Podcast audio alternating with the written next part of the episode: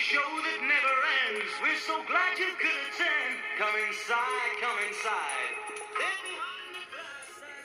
What's up, folks? Welcome back to the Shannon Smith Shooting Podcast. We're now on episode 11. Apologize for my delay. I know it's been a little bit longer than I had planned or promised on getting the podcast out, but it's been kind of a busy month. As a lot of you guys know, we had a, a baby recently. Actually, the wife had a baby. My uh, my work was done nine months ago, and as she will attest, I, I not only shoot fast, but uh, we're super excited. Baby's doing great, super healthy. Mom's healthy. Uh, everything's been as perfect as it can be. I think the last podcast I did was uh, November 11, and the baby was born on November 13. So it's that pretty much covers the, the last month of what uh, of what we've been doing. Uh, luckily for me, work is it's kind of a slow time uh, for the year at work. Winter rolling around, we've got a short pause in our off season here in Florida, but uh, timing worked out great. I was fortunate to be able to take some time off and and spend some time at home, but looking forward to getting back at it and getting geared up for the shooting season, which if you live in Florida or in the South, it's coming at us here pretty quick. Uh, I haven't shot much in the last month, other than uh, some classes here and there I've picked up and always shoot a little bit during the classes, uh, regardless of what kind of gun it's with, usually with the, the good old Glock. Um, both the open guns are getting revamped for the for the new season. I was run the RTS two, which most of you are probably aware of or familiar with, and the uh, reports on that over the last I don't know three, four, five years, however long it's been out, have not been uh, fantastic. They've a lot of problems with connectivity, I guess, batteries cutting out and dots cutting out in the middle of a match, and I've seen it happen to uh, to the top shooters in the game. So I was a little nervous about going to that, but when I switched to to nine major from from 38, we decided Derek and I to to go with the the C-More, the smaller sight, clears the ejection port, helps with ejection, etc. So I thought, and they were on version 10.0 or or whatever hell number they're at. Uh, supposedly had fixed the problems. I ran the sights on two guns, and they weren't built at the same time, so the, the, the sights weren't purchased at the same time. The guns were probably eight months to a, to a year difference in age, uh, I reckon. And if had zero issues, uh, they've run 100%, no problems at all. So I figured you know, they must have fixed the issues. Well, the Open Nationals was here a few months ago, and the night before the match, I went out to double check my zero for the hundredth time, and second shot into my testing, the dot went out. I'm like, what the hell? Turned it back on, Mean, it comes right back on when you turn it on, although that doesn't really help your cause. I fired two shots, dot went out again. Turned it back on, fired two shots, dot went out again. So luckily the you know the backup gun or my, my other gun was ready to rock. Shot that for the match and, and had no problems. But that would have been stage one of my national championship uh, with the dot going out, which is obviously unacceptable. Fast forward a, a month or so or a month and a half, um, we were working on the the monster match. I was uh, testing out one of the stages, shooting with the open gun, and dot went out on that gun. So within the span of two months, both dots went out on both guns, and uh, like I said, the, they were not close in age of, of, when those sights were purchased. I don't know what version they were. Uh, it's not written on there to my knowledge, but supposedly they were different versions. Nonetheless, they both went out. So they're they're back at C-More, and I told Derek that you know I need an answer from C-More. Not that I'm some special guy, but you know I'm out there competing for the world shoot team and, and possibly contending for a world championship, certainly contending for national championships. And uh, a dot going out is, is flat out not acceptable, period, paragraph. So I need to know this is why it happened and this is why it's not going to happen again. Not, hey, here's two new sites. Dominus Ominous, good luck. So we'll see how that goes. Or I'm expecting to get him back here anytime soon as I got to get training for the for the uh, state match coming up here before too long. So on that note, you know, off season's a good time to check your gear, prep your gear. I was just looking today on Doug Koenig's uh, Facebook or Instagram or something. He's out testing barrels for you know the beginning of his season. Obviously, uh, a million-time Bianchi world champion and the most accurate shooter in the world probably. And he's got a a fixture. I don't even know if it's if it's something you can purchase or if it's something he built, but it's a fixture that just holds the barrel. There's there's no gun involved. It just holds the barrel rock steady and put the bullet in the back, and he's got a little spring-loaded firing pin thing that that fires around, and he, you know, he's just flat out testing the barrel itself, nothing else involved, well, ammunition, I guess, but you know, nothing else involved to make sure the accuracy of the barrels are standard for for his expectations. And you know, just another example of what champions are out there doing when nobody's looking um, to make sure that their gear is ready to go. Of course, I guess with Instagram and Facebook these days, everybody's always looking.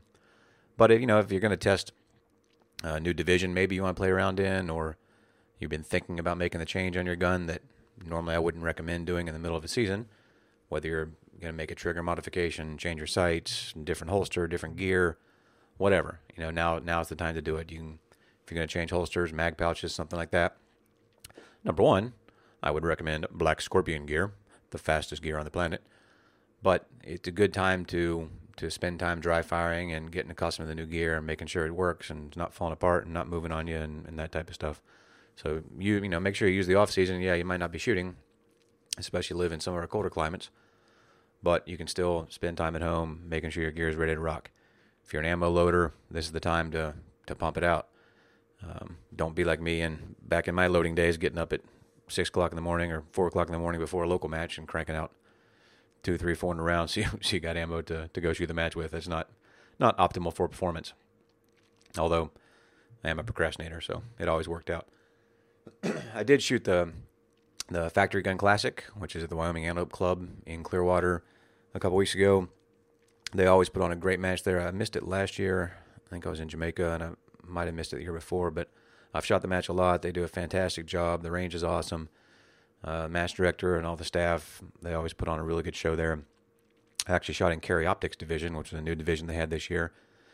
Uh, I would preface this by saying I'm not a huge fan of Carry Optics. I don't really like the dot on a production gun, I don't think.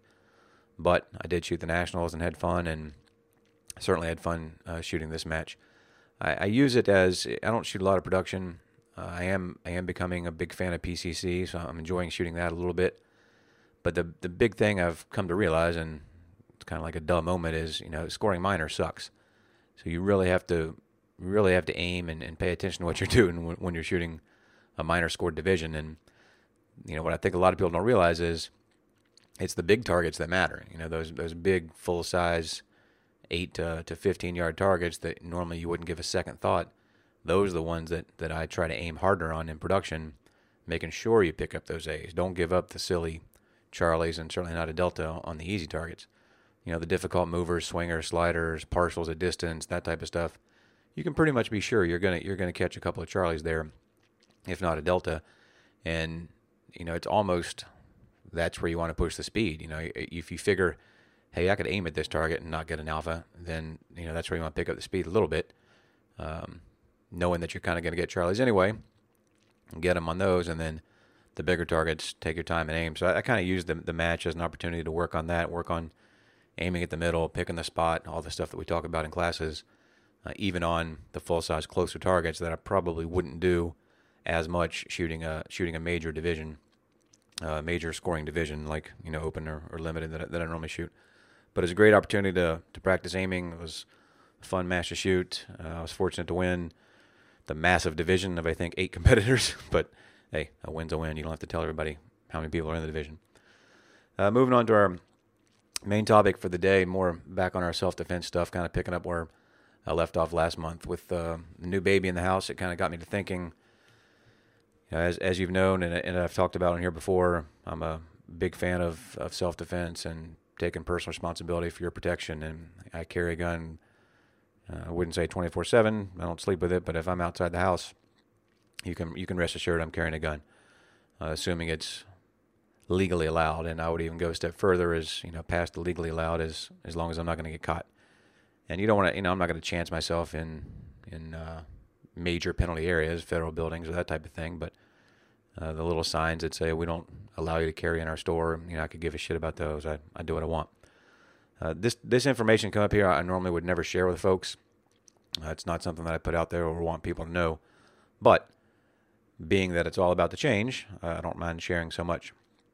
So yeah, I carry a gun uh, all the time. But in, addition to that, uh, I don't own only one gun. That probably comes as a shocker to you, but I, I have guns stashed everywhere, and I've I've carried a gun in the truck for I don't know how many years now, at least four vehicles back. So it's you know it's been 15, 15 plus years, And I, when I first started doing it, I um, I think I had it stuffed in the side of the door or something. But then I came up with this undermount uh, holster system for underneath the dashboard, and it's worked on the last uh, last two vehicles I've owned, which that goes back a long way. This truck I have now I've had for ten years, so that goes back a ways. And I say system like I invented something. I, I just took a, a Serpa holster for a J frame and toggle bolted it through the plastic dashboard underneath the truck or underneath the dash, and it works perfect. Uh, the gun's right there by your by your strong uh, by your strong hand. Uh, super quick to draw. It's very discreet. You know, unless you're looking for it, you're not going to see it. I, all the people I have in my truck, and hardly anybody ever notices. And if you're sitting in the back seat, it's it's pretty obvious. But if you're sitting in the front seat, you're never going to notice. If a cop comes up to your driver's side, they're they're never going to see it. Again, if they come up to the passenger side and they're they're super astute, they they might catch on to it. But I've I've yet to have that happen in the in the couple of times I've been stopped over the years.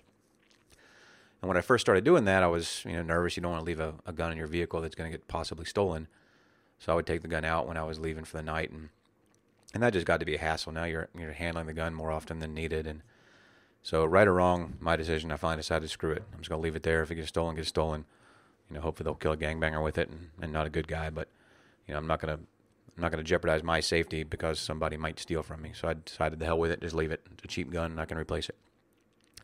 And that's been however many years from now. Never actually even had my car broken into once, and they took change and uh, a couple of CDs back when CDs were cool, and either never saw or never messed with a gun. So you know, it just got to where it didn't bother me.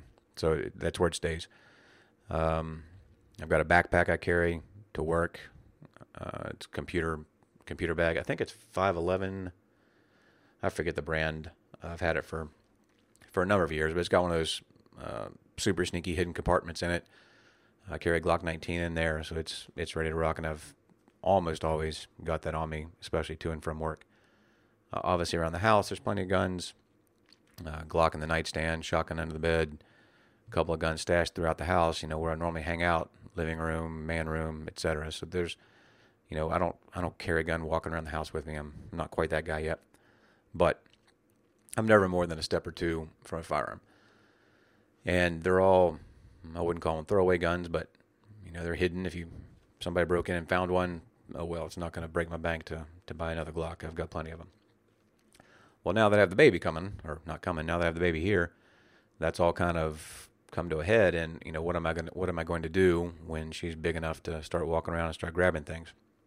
Uh, I can't I can't leave them around irresponsibly like that. Number one, it's against Florida law, but number two, I wouldn't do it anyway. You know, you're not going to uh, you're not going to expect the child, especially before they even know what it is, uh, to handle it safely, and, and don't for a minute think that they can't actuate the trigger on a on a Glock or or a similar type firearm.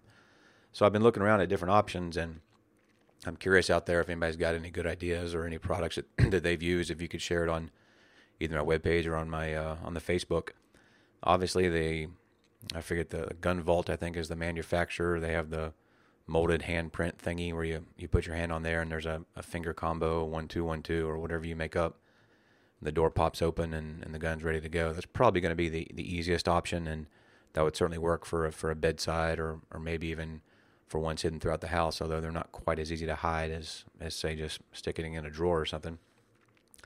I've also seen a new thing floating around Facebook called Zore X, and in any other circumstance, I would say it's kind of dumb, but uh, in my circumstance, it's actually kind of intriguing. It's um, for like you can look it up, but for lack of a better term, it's a device that goes in the chamber of a um, of a loaded firearm. It's a full magazine in place, but nothing in the chamber.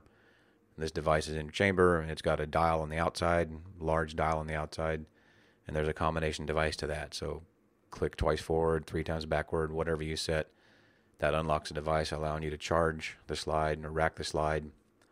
That kicks out the device and loads the next round. So I've never seen one in person. I don't even know that they're for sale in the U.S. yet. I've just just seen it on the internet.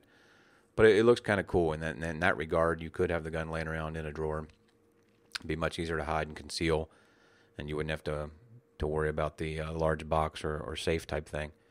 And additionally, it's I guess also hooked to your home's Wi-Fi. They say, so you get a text alert if it's ever moved which that's kind of cool. I mean, I don't care about theft. I mean, if you're not there and it's moved, it's going to be gone by the time you by the time you get around. But again, you got teenagers in your house, and even if your child is of impeccable behavior, you never know if they got a friend over and you know how peer pressure works, and something happens, and they go touch it, and bam, at least you get a text alert. You kind of know what's going on. I know there's biometric systems out there. Uh, makes me a little nervous. I mean, sometimes my iPhone doesn't come on when I when I touch it with my thumbprint, so I'm little concern not being able to get a to get it to a firearm if that uh, if that were if that were needed in a hurry. So I'm you know I'm interested, open to your opinions. If if you've got children, you've used something out there, let me know what's what's worked for you because I'm obviously even more important now is protecting the family that our family's grown. Uh, obviously protecting myself and out and about, I'm, I'm still going to carry. That's not a problem, but uh, the other hideout type guns are the ones I'm going to have to come up with a plan with here before too long. I, you know, I always tell the story in my concealed carry classes that, you know, when I was a child growing up in West Virginia, we had guns everywhere. They were they were all around the house, and I don't even remember. I don't even honestly remember my first exposure to a firearm. Uh, I remember the first time shooting, but I don't remember the first time like acknowledging or understanding that there were firearms there. I know they weren't locked. Dad had them again stashed in certain places around the house that I probably never knew about and I was never really a snooper anyway, so I didn't go hunting around for stuff. But you know, I we I wasn't allowed to touch the firearm without him there. You know, once I was old enough that that we had shot together and I knew what guns were, I even knew where they were at that point. Um, even at the point where I had my own, I mean, my first 22 rifle was hanging on a rifle rack in my bedroom, uh, just hanging there, and I wasn't allowed to touch the firearm without Dad. And it honestly never, in one million years, even approached my mind to do so. So I don't know if he was a great father or if I was a good kid. Probably the former. But um, you know, I don't know that I don't know that I would trust myself or trust my child to to that. Um, you know that that level of responsibility these days. Again, especially number one is Florida law, and if something were to happen, you're going up the river. And number two, you know, your child might be perfect, but they might have friends over, and you never know what's going to happen in in that story. So, or in that scenario. So I definitely need to come up with something there. I had mentioned last month or last podcast, I think, about uh, the the guy that was concealed carrying going into one of Disney's parks. I think it was Animal Kingdom. I forget the story now. Uh, he got arrested, and turns out he wasn't a concealed carry holder, so that was the whole problem. But when the fir- story first broke, I was wondering what had happened because I didn't think it was illegal uh, to to concealed carry in the parks. I know you're not allowed to, and if they catch you, they ask you to leave, that type of thing. But I didn't think it was illegal, and it turns out it's not. But upon further research, it's their you know their personal property. If they choose to not in with firearms, then fine. Well, that goes back to the sign that I don't really give a shit what the sign says. You know, I do what I want. But then they started implementing metal detectors in some of these places, and you're not going to get past that. So, uh, my wife and I went somewhere. I'm going to withhold where, but we went uh, to an event this week, and we had been to this place before, and we had the we had the new baby with us, and we had been to this place before, and there was no uh, no real security measures. It's been a while since we've been there, and now things have changed. So as we're walking up, there's a huge, huge sign from the parking lot to the to the um, to the building. Uh, I don't remember exactly what it said. It was like a full paragraph about we reserve the right, no weapons allowed, uh, including knives, including pepper spray. Uh, even said, I remember we determine what a weapon is, and you know if we say you can't bring it in, you can't come in there will be a bag check, etc. So I looked at her and she kind of looked at me like, "Oh, I wonder how this is going to go." So we get up to the door, and sure enough, there's a guy there uh, with a table, bag check. He's got his little stick thing that they use, like at Disney and those places, to worthlessly search through your bag. So we have the baby with us, stroller. I mean, it's got diaper bags and and purses and God knows what all. You know, it's a new baby, so we're still learning. We're pretty much loaded for bear when we go out with a with a kid for the first few times. We can handle anything and she was carrying her. Um, I don't remember if she was had her. Maybe she had the diaper bag slung on her back. So she put the put the bag down. The guy starts going through it, and it was fairly thorough. I mean, he looked in each each little zippered pouch and had his little stick, little uh, chopstick looking thing that he swirled around with and looked. And I made some small talk or some joke about how old the child is or anything to kind of distract him from looking at me. And there was a wand sitting there. There was a metal detecting wand sitting on the table, and you know, I wasn't sure what I was going to do if he picked it up. I probably just would have said, "Look, man, I'm not going to pass that, so I'll be back in five minutes or something," and I would have had to disarm. But he was cool, and you know, never said anything. We walked on through. Now I know I'm preaching to the choir here, but you know, kind of got to thinking. So you know, what is this really doing? You're you're you're disarming the honest honest you know concealed carry holders that want to come in the establishment. However, if somebody wants to try to get through uh, with a firearm or a device, it certainly is not hard to get through. So now you're in there, and this guy wasn't armed; he's an unarmed security guard. Uh, there was a law enforcement officer inside once we got in, um, an armed on-duty officer, I assume, paid for by the establishment. But again, he's just sitting there chilling. He's not doing any security checks or anything. And we went through, had a great time. It was it was a non-issue. It was no big deal. But you know, it just kind of got me thinking that number one, with a child, we're probably probably gonna have to go to more and more of these places that I'd rather not go to. Uh, but number two, you know, how am I going to do it? So now I'm kind of thinking of baby carriers and strollers these days are pretty damn massive. I don't know if you've seen one or not, but they're huge. And so now I'm thinking I'm going to look for some way of uh, building a hidden compartment or something in there because they're surely they can't search those that thoroughly. I mean, even if they want them, those things are full of metal, so they're going to be going off everywhere. So I'm thinking about working on developing a hideout concealment area on the baby carriage, and at least I'll get through the gate with it, and after that I can arm up and carry on. So a couple of thoughts, of more things to consider on your concealed carry stuff, and again, if you got any great ideas on the hideout type devices that keep them safe yet available, uh, let me know. I need to start that purchase process here within the year, I reckon. Uh, I mentioned before about our our DPL match out here at USA Defensive Pistol League. If you're local to Florida and uh, you are a concealed carry holder and you haven't tried out one of these matches, I highly recommend coming and giving it a go. I know I've talked about it before, but it's a you know basic action pistol match. It is a competition, but it's geared towards the concealed carry holder, and even further, I gear it towards what I consider air quotes going on here real carry guns. So if you carry your you know Glock 17 and outside the waistband holster with your fishing vest on, you're certainly welcome to come play. It's set up for that too. You can even carry open. I mean, you can wear your your uh, regular full size competition gun and your race holster and come out and play. That's fine. I mean, it's a place to come and shoot whatever you want to shoot. But the the target distances, the target numbers, um, that type of thing are geared toward the smaller guns. For example, I carry the Glock 42. I've got seven in the gun. I carry one spare magazine with six rounds, so I've got a total of 13 rounds to to attack, to attack the courses with. So they're all lower round counts, you know, six, eight, maybe 12. The whole match is less than 50 rounds, and it's a great opportunity to number one get involved in competition if you haven't before, and number two to try out your real gear. Uh, you know, I carry the Blade Tech inside the waistband. Sometimes I carry appendix. Sometimes I carry four o'clock. You can um, you can carry out an ankle holster if you want. You can you can draw from your purse. You can draw from your baby carriage. I mean, we we all allow you, uh, you know, with my approval. If you're a new shooter and you want to draw out of your thunderwear or something, then we're gonna have to have a conversation about it first. But uh, once you demonstrate yourself safe, you know, we let you do anything you want out here, uh, including starting from the low ready. So if you're not comfortable drawing, or you, or you don't want to draw, or you just want to practice with your nightstand gun that you never get to use, you can come out here. We'll start you from the low ready. You don't have to worry about drawing at all. Uh, just shot last last month, or yeah, last month. I had a good match in two instances. One one of my draws, the holster came out, came off of my pants with the gun in it. So that hadn't happened before. So that was a good opportunity to, to learn. And I had a light strike. I, I, don't shoot my carry ammo. I just shoot some some lesser expensive ammo. Um, so it's never happened with my carry ammo, although I haven't shot nearly as much carry ammo as I have the the range type stuff.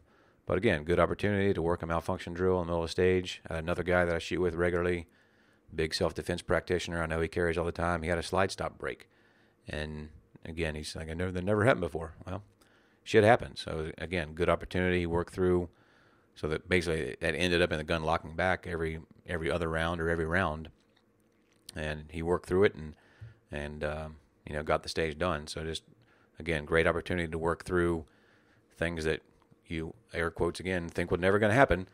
But trust me, if they're going to happen, it's going to happen at a bad time, and much better to have practiced something similar beforehand. And yeah, it's not real world. Yes, you're not getting shot at, no shit. But you know, it's a, it is a competition. There is some semblance of stress going on. You are under the timer. There are people watching, so you will feel a little bit of that juice we've talked about before. And anytime you can get yourself, you know, in any type of a higher stress environment and have to perform, I think it's going to be better off uh, for your training in the long run. Uh, that kind of covers my topics for the day. I wanted to mention, and I'm really late in pimping this, but there's a thing called the Shooters Summit. A buddy of mine, Arik Levy, out of South Florida, a good friend of mine. He's a competition shooter. He's a law enforcement officer, all around, all around good dude. He spent over a year putting this together. And what he's done, he's gone out and interviewed over 20, I think 23 or, or four of, of the firearms instructors around the country. And they run the gamut from, you know, full competition spectrum to full tactical spectrum to some people in the middle like myself. Um, I don't have the list in front of me, but I know Kyle Lamb's one of them on there. Uh, Butler was one of them. I think he's got Manny Bragg. Um, I think he's got Bruce Gray, Yong Lee. I mean, there's a, a lot of good, insightful instructors from around the country. And he did an interview with them. Interviews are right about an hour, you know, anywhere from, from 50 to, to 70, 75 minutes or so. And it's, it's video, um, high quality video interview. But you could also download the MP3 if you want to listen to it in the car or something like that. It's um, and just get the audio. There's not video instruction going on, so you don't need the video. It's just you can see my pretty face for an hour if you like. Uh, over the course of a year, I think I did my interview, I don't know, four or five months ago.